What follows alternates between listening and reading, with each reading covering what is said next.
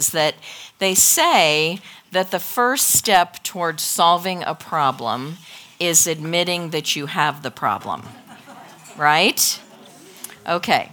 So I am publicly confessing this morning that the principle represented in this chapter of submission is a problem for me. It is not one of my favorite concepts in Scripture. And um, you will chuckle to know that almost every time I teach a Bible study, if there is a chapter or a passage on submission, it ends up that it falls to me. Okay, now don't laugh too much yet. In light of that, I have some questions for you. We're going to take a little informal poll in here this morning. So, um, how many of you love talking about submission? Raise your hands.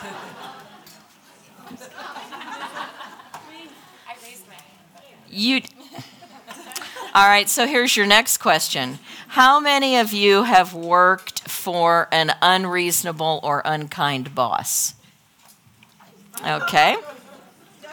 How many of you would say that at times you have trouble respecting a government leader or politician? Okay. How many of you who are married among us um, have experienced a moment when it was difficult to submit to your husband? Just one moment.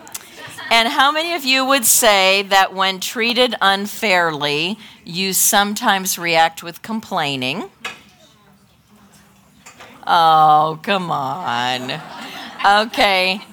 And then the next step from that is how many of you would say when you've been treated unfairly that you either wanted to or you did react with a strong voice, a little vengeance, or a pledge to seek justice. All right, so now what we have established is that I am not the only one in this room with this problem. So, all of you can claim that first statement as much as I can that the first step to solving this is admitting that we have it right? So now that we're all pretty much on the same page together, I feel so much better. Okay. So, what we're going to do to begin to solve this is we're going to turn to Peter's godly counsel on this subject in chapter 2 and then the beginning of chapter 3. As we do that, I want us to remind ourselves of just two things and that is from this little progression that we have set up as we go through 1st and 2nd Peter. We need to remember that we have already begun to understand who we really are, what our identity really is. That we are children of God, we are redeemed believers in the Lord Jesus Christ, and we are new creations because of his work in us. And second, we need to remember so that's the first one, our identity. The second one, our hope. We want to keep our minds focused as we go through this this year on the fact that God has given us a living hope that far exceeds anything that we can depend on in our earthly life. Our hope is in what He has done for us by saving us and cleansing us. Our hope is in what He is doing for us as He continues to grow us more like Jesus, and our hope is in what He will do for us in the future with His promise of an eternal inheritance. So, with that as our backdrop, now we've got our minds all focused again on where we are in 1 Peter. Let's dig in to our problem with submission. Now, our theme for today is very complex. So you're going to want to write this down because you're going to you're going to need to think about this all through the day in the weeks to come. So here is our theme. Do what God says is right. Now, it's not complex at all when we read the words. But the truth is that it is complex when we try to apply it and put it into practice. So I want us to look at three reasons from this passage why we want to commit to this, why we want to say, I do within my freedom in Christ, within the fact that I my life is now devoted to him, I want to do what God says is right. Not out of just obligation or a sense of owing that, but I want us to think about the higher principles of why it's good for us to do this and what motivates us to do this. So, the first one of those is that we want to do what God says is right because it is His will for us to do that. In 2:15 in our passage for today, it tells us, "For this is the will of God, that by doing good you should put to silence the ignorance of other people." Now, the submission that Peter talks about in chapter 2, as he starts this, I want us to put just a touch of context around this. In the time that he is writing, in the first century, this would have been a radical concept to these believers. It would have been radical to them in the sense they did not live in a society like ours that honored and preached independence and do whatever you want to do. They lived in a society where there were very strict rules about what class you were in and what you could do. But the truth is that they were truly suffering in their lives. So when Peter says to them, submit in the ways that he's about to talk about, this would have been really hard for them to accept because the people who they worked for, their masters, were often people who mistreated them. They were, in essence, enslaved by their social status and where they fell in that social status. They were often attacked by law enforcement and government officials who were the very people who were supposed to protect them. There were people in the community around them who constantly spread rumors about them. Because at that moment in time, those who were believers in the Messiah were considered to be in some very unusual rebel kind of sect. And finally, they were living under an emperor who was growing more insane and more anti Christian with every day that passes, because the person who is ruling at this moment in time is Nero. So they are in some difficult circumstances. So when Peter says to them, I want you to submit to these things, their first thought might have been, Oh. Now, we can similarly think that submission for us is difficult. Why? Because we have leaders who are troublesome in their views and their approaches to things. We often can feel vulnerable and unprotected by those who are supposed to be protecting us.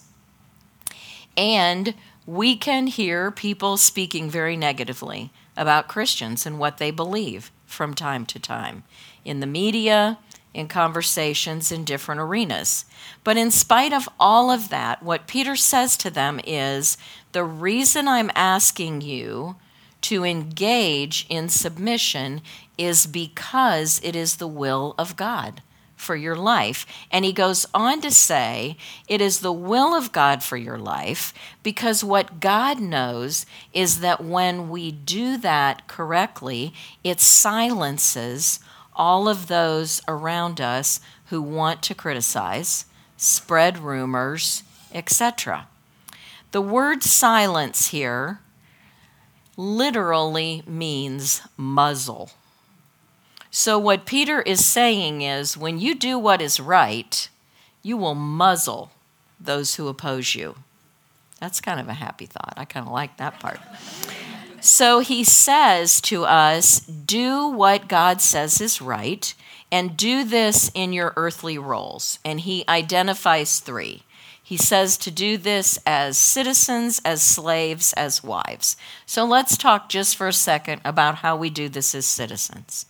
In today's context, we submit to the president, to the governor, to the local officials, even if we did not vote for them or their party submitting to their decisions is hard when we believe some of those decisions to be senseless or excessive. We don't do that because we're just blind followers. We do it because we are servants of God, because it is His will for our lives.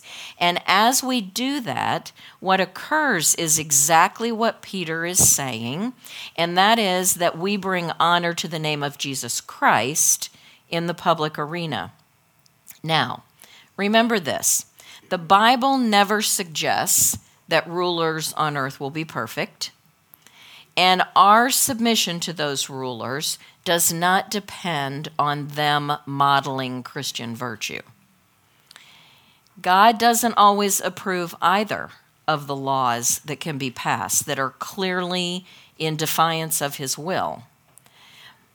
It is only in that kind of circumstance that we can choose not to submit. For example, if our government were to determine tomorrow that teaching the gospel was to be outlawed, that you could not speak of your faith, we would not obey that. If our government was to say, we are going to, as a nation, all subscribe to a certain religion and it is not going to be Christianity, we would not submit to that. But we have to agree that the authority of our government leaders is necessary to keep order and stability in our country, in our city, in our state. And it is part of God's will that His created earth would be ruled and governed by human authorities. We have many examples throughout Scripture of how God used even a very ungodly leader to accomplish his purposes.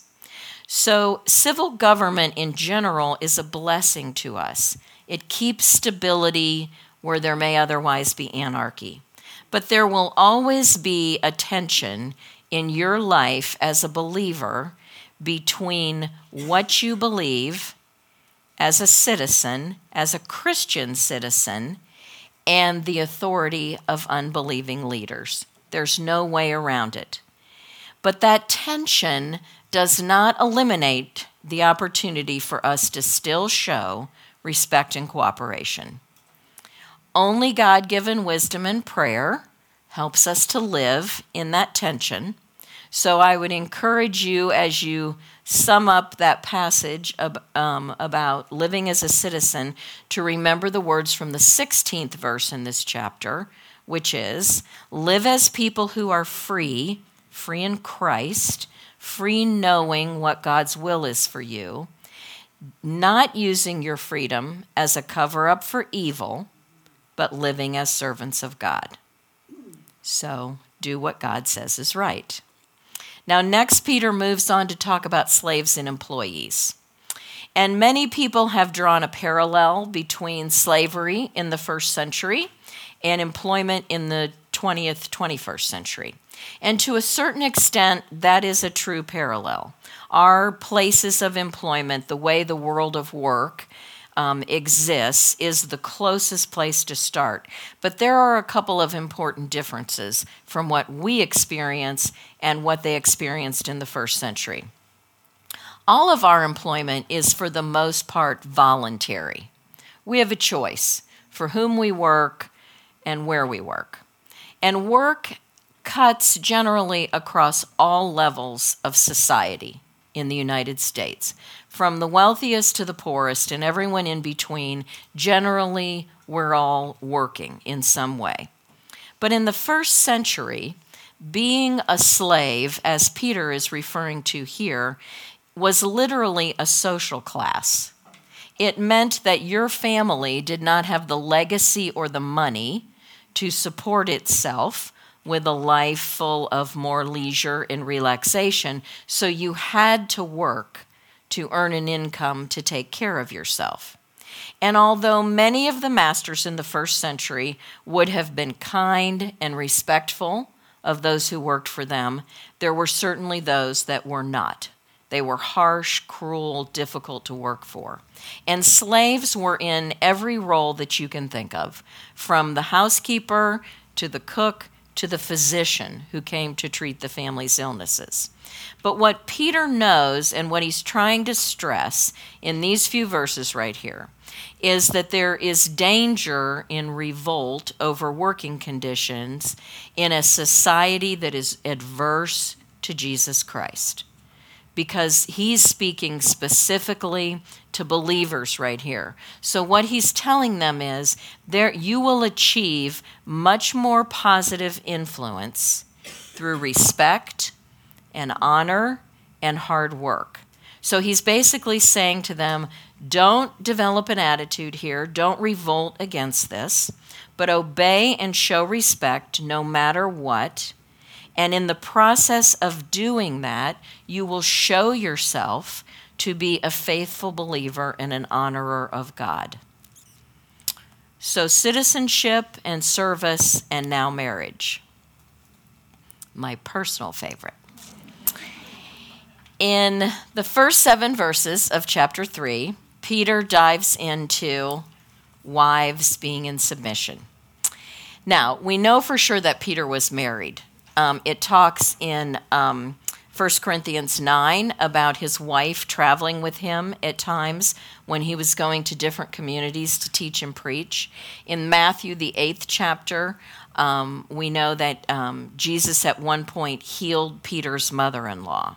She had a high fever and was very ill. So Peter had some experience with marriage. And we all know, all of us in this room who are married or who have been married, that a wedding is one thing, but a marriage is something completely different. A wedding is the moment of celebration and joy and great anticipation for what's to come.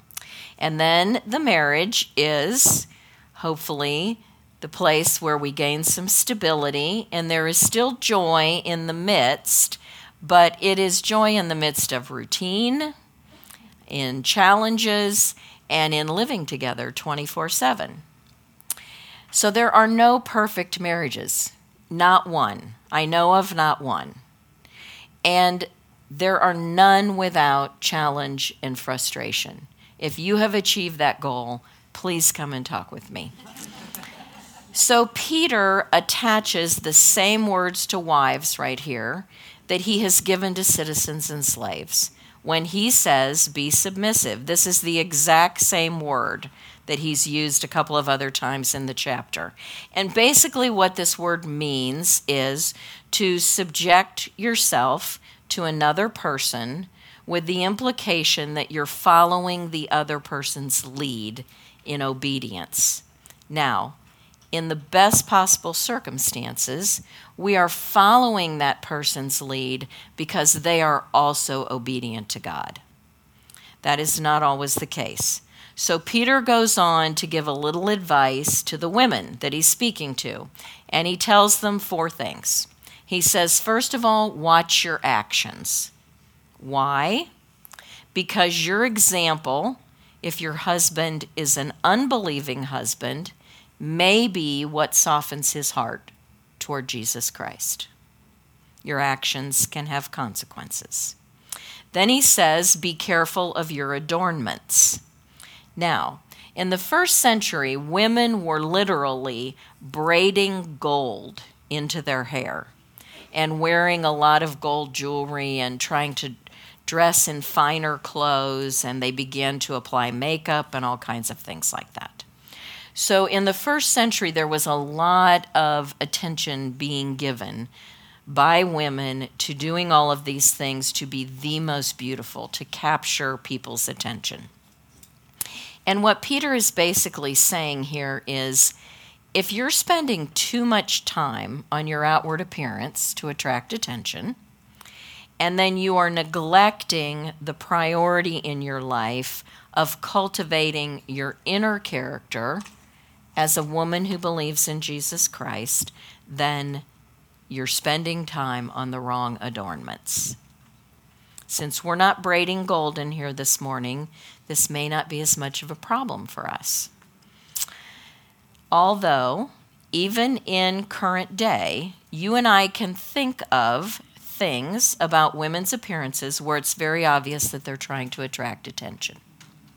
And we would agree then with Peter that we would much rather that the focus in their heart be on prioritizing Jesus than prioritizing the way they look outwardly. The third thing he says to women is check your attitude. And why do they need to check their attitude? Because God is the most concerned about their internal motivations and attitudes. He is the most concerned about them having humble spirits, being respectful. And that leads to the last thing he wants them to know, which is know where your attention lies, know where your priority is. Because when our priority is on God as our protection, our strength, our holiness, remember that from last week, our dispositions will be much more humble and gentle and reverent, and it will be much, much easier for us to be respectful toward others in our lives, no matter what role they fill. Now, there was a time when I was experiencing um, extreme frustration and disappointment in my marriage.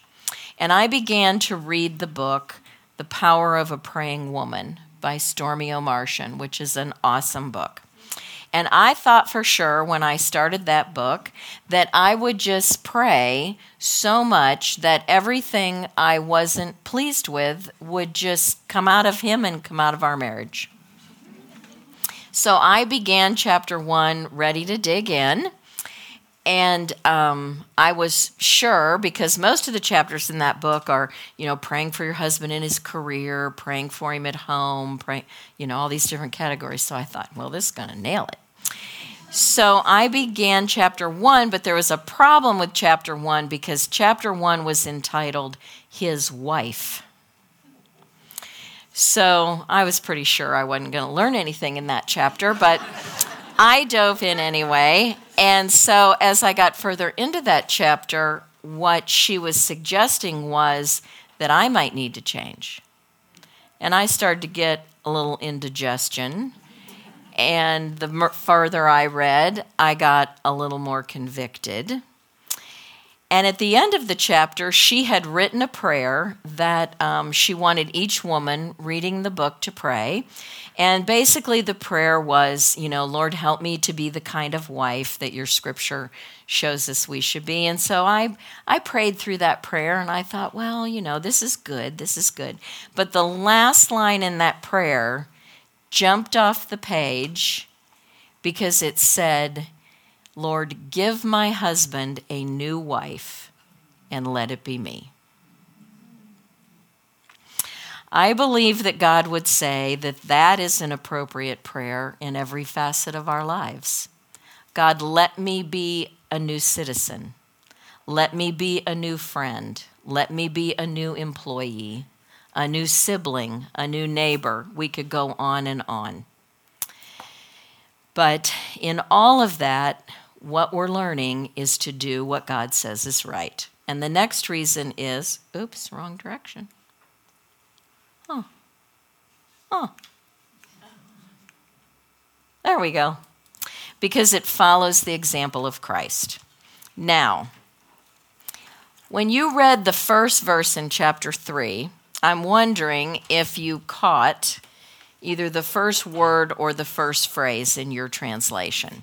Because before Peter says, Wives, be submissive, he says, if you were reading in the ESV, he says, likewise, wives, be submissive. Or if you were reading the NLT, he says, in the same way, be submissive. So as we read that, the first thing we need to ask is in the same way as what?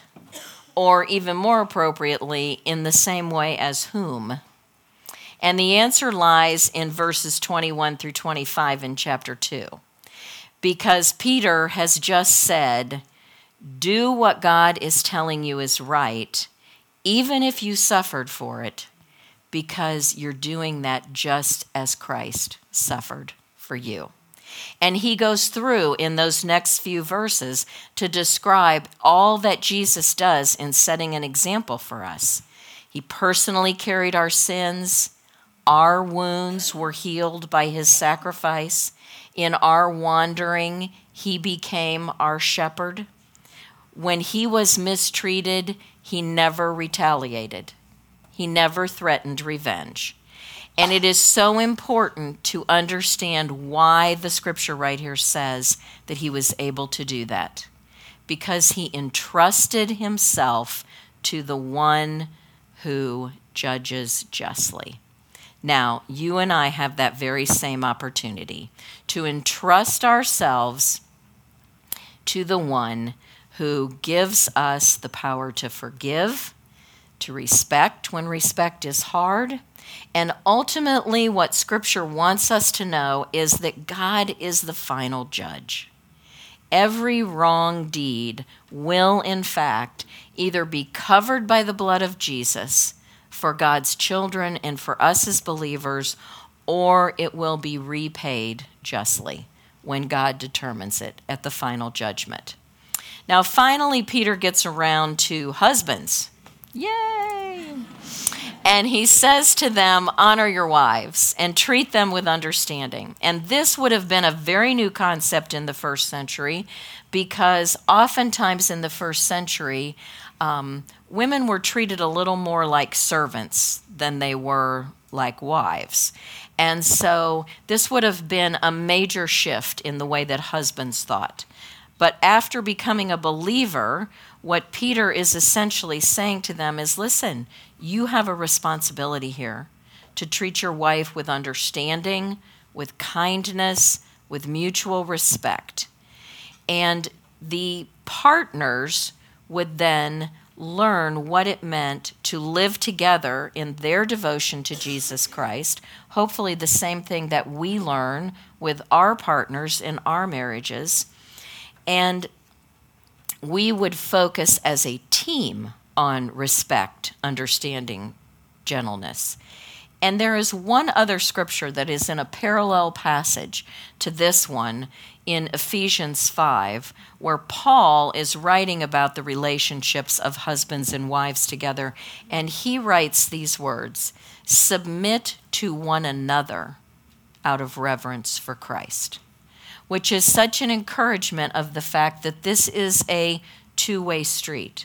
This is a partnership where we are learning how to respect and submit to each other in our marriages. Now, before I leave this topic, I want to give just um, a brief disclaimer. And that is that there needs to be great sensitivity around the issue of submission in marriage. And the reason for that is that we live in a world where women can be physically and emotionally abused at the hands of husbands who are not truly seeking the Lord. And I want you to know today that I do not believe that in any way Peter is condoning that behavior or telling women to remain in dangerous relationships and conditions. That is not submission, that is intolerable surrender. So please don't read any of that into this passage. So now we're going to finish up with the last of our third reasons why we want to do what God says is right. And that's because it pleases Him. In some translations, it says that God considers this to be a gracious thing. If you look back at verses 19 and 20, um, what we see is that, once again, submission can be hard, there will be mistreatment, but we remember to do what God says is the right thing because in verse 19 we are reminded do this because God is pleased when conscious of his will, or in some of your translations it would have said, do this because you are mindful of God. God is pleased when conscious of his will, you patiently endure unjust treatment if you suffer for doing good and endure it patiently. For God called you to do good, even if it means suffering, just as Jesus suffered for you. So now, one final thought.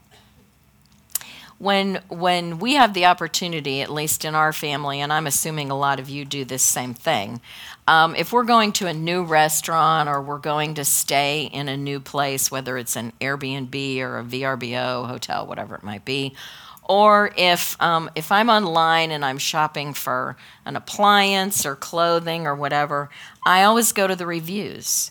And I look at the reviews to see whether is this place clean? Is it nice? Did people enjoy it there? Was the food good? Does this garment fit true to size? Is this appliance dependable? You know, whatever the questions are that we have about all that. And the reason that we want the information about that beforehand is because it helps us to make better decisions, right? Helps us to know what we're walking into. Well, this is exactly like the way the world evaluates our faith.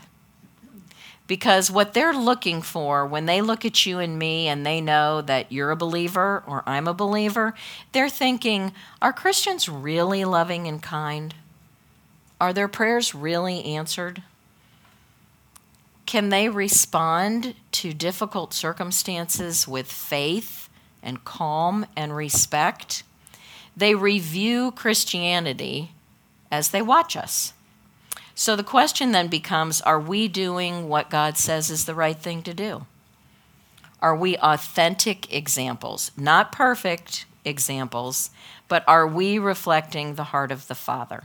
So whether it's as a citizen, an employee, a wife, a sibling, a friend, no matter what the category, we are, in fact, authentic examples when we do what God says is right. Let me pray for us before we go to our groups. Lord, we thank you so much for the truth in your word. Lord, we thank you for the fact that you addressed issues that you knew would be hard for us.